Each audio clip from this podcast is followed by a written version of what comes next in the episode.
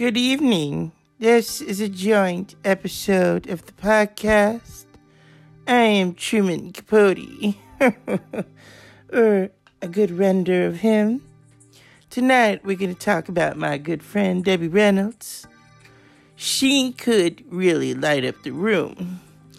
Right now she is with her daughter, Carrie Fisher. This is a special edition the doctor is away, and Capote will play, y'all. My first recollection of Debbie Reynolds was when she was acting in movies with Bette Davis. She was good friends with Liz Taylor when she was still known as Elizabeth. She wasn't called Liz until she got older and slutty. So, Debbie Reynolds meets a singer, and Frank Sinatra told her, Don't marry a singer. And she married a singer. So tonight we're going to talk about that. The gay community loved, well, I did too, I was part of it, loved Debbie Reynolds. She could walk into a room and just show you that you were a gay lollipop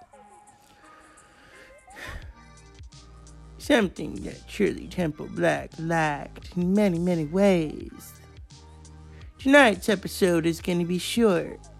Classic films and dark humor. That's what I'm here for.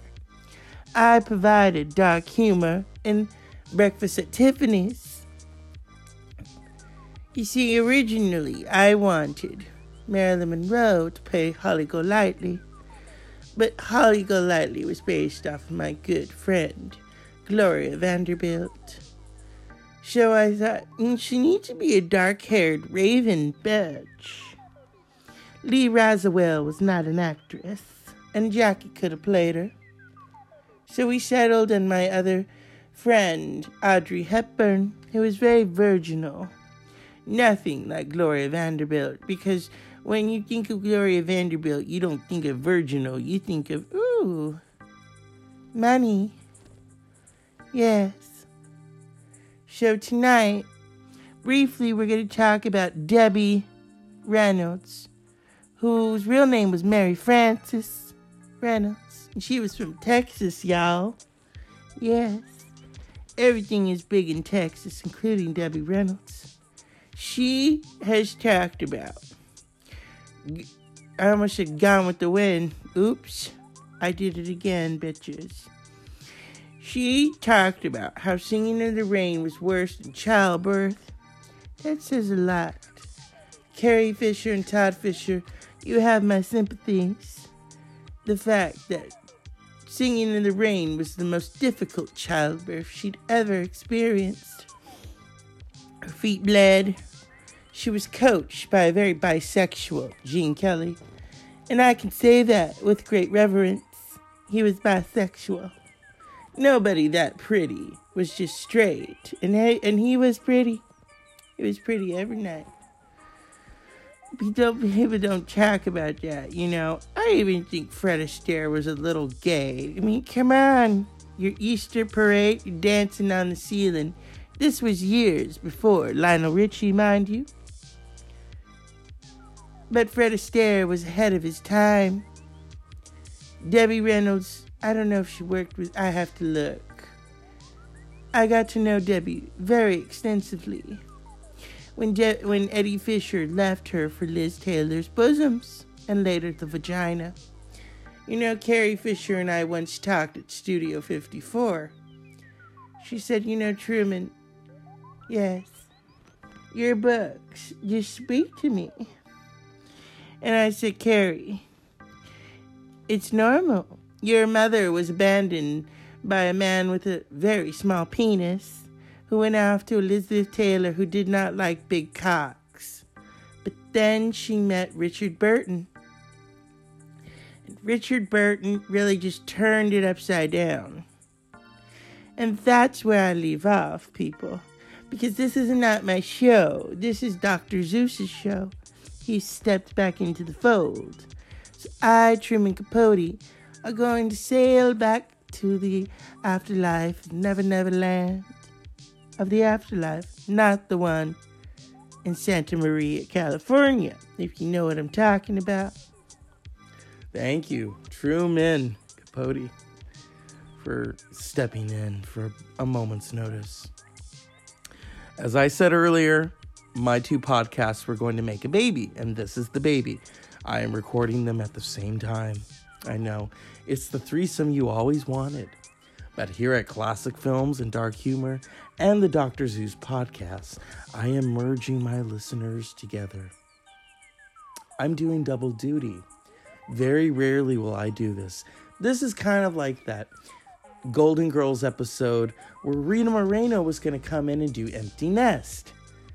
But they kept the, the, the Empty Nest stage and they kept Charlie. Originally, his name was George. They changed it to Charlie. They took out Rita Moreno, killed her character, brought in Robert Mulligan and the two daughters and Dreyfuss, and you have a empty nest. So, here we are, people. Welcome to this broadcast. It's going to be short. Tonight was a busy night. I didn't abandon all of you, you know. But here at Classic Films and Dark Humor and the Dr. Zeus podcast, I love my listeners. I love you so much that I'm going to give you these 10 minutes. 10 minutes of dark humor in classic films. Debbie Reynolds, a friend inspired this. She bought a Debbie Reynolds book at an antique shop. Debbie Reynolds really was a trailblazer. She didn't put up with BS. She did for a little while, but you know, she, I mean, when you live, you learn. And she was later on Will and Grace. You know, Debbie, we miss you. And also, she inspired postcards from the edge. So, we need to talk about that. Postcards from the Edge was basically Carrie Fisher's tale of growing up in Hollywood. Two famous parents, and then the divorce. Carrie Fisher made light of this in Wishful Drinking, her one woman stage show, which is absolutely brilliant.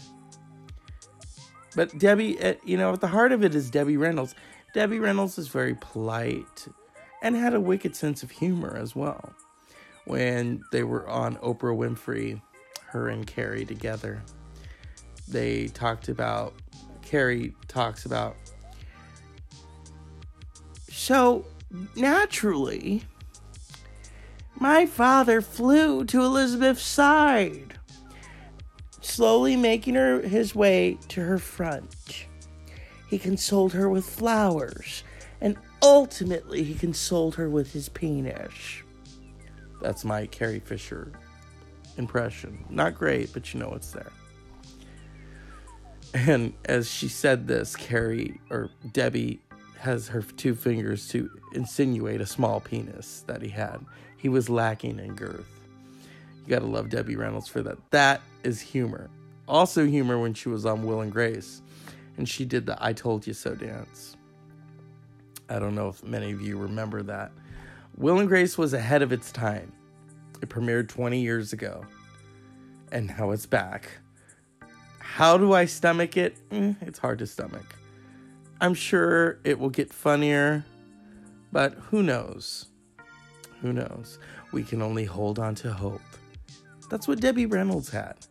Debbie Reynolds had hope, and then she lost her daughter, whom she absolutely loved, and couldn't bear to be without her daughter, and joined her daughter. That says a lot. That is Postcards from the Edge, the sequel. That now they're together again, like Judy Garland and Liza Minnelli. But Liza's still alive, so that's not going to happen for a while, you know. But I'm sure Debbie and Carrie are up there singing Wherever We Go, you know. The gay men, including myself, loved Carrie Fisher and Debbie Reynolds. Two gay icons. And and I almost said lesbian Taylor. I'm sorry, Liz Taylor. So, that's what I wanted to talk about. It wasn't too funny, but you know, it was informative. Tonight's episode is dedicated to Debbie Reynolds, the mother of gay Hollywood. Come on, Carrie, I know you hear me. So, in the words of her daughter, Carrie Fisher, may the force be with you.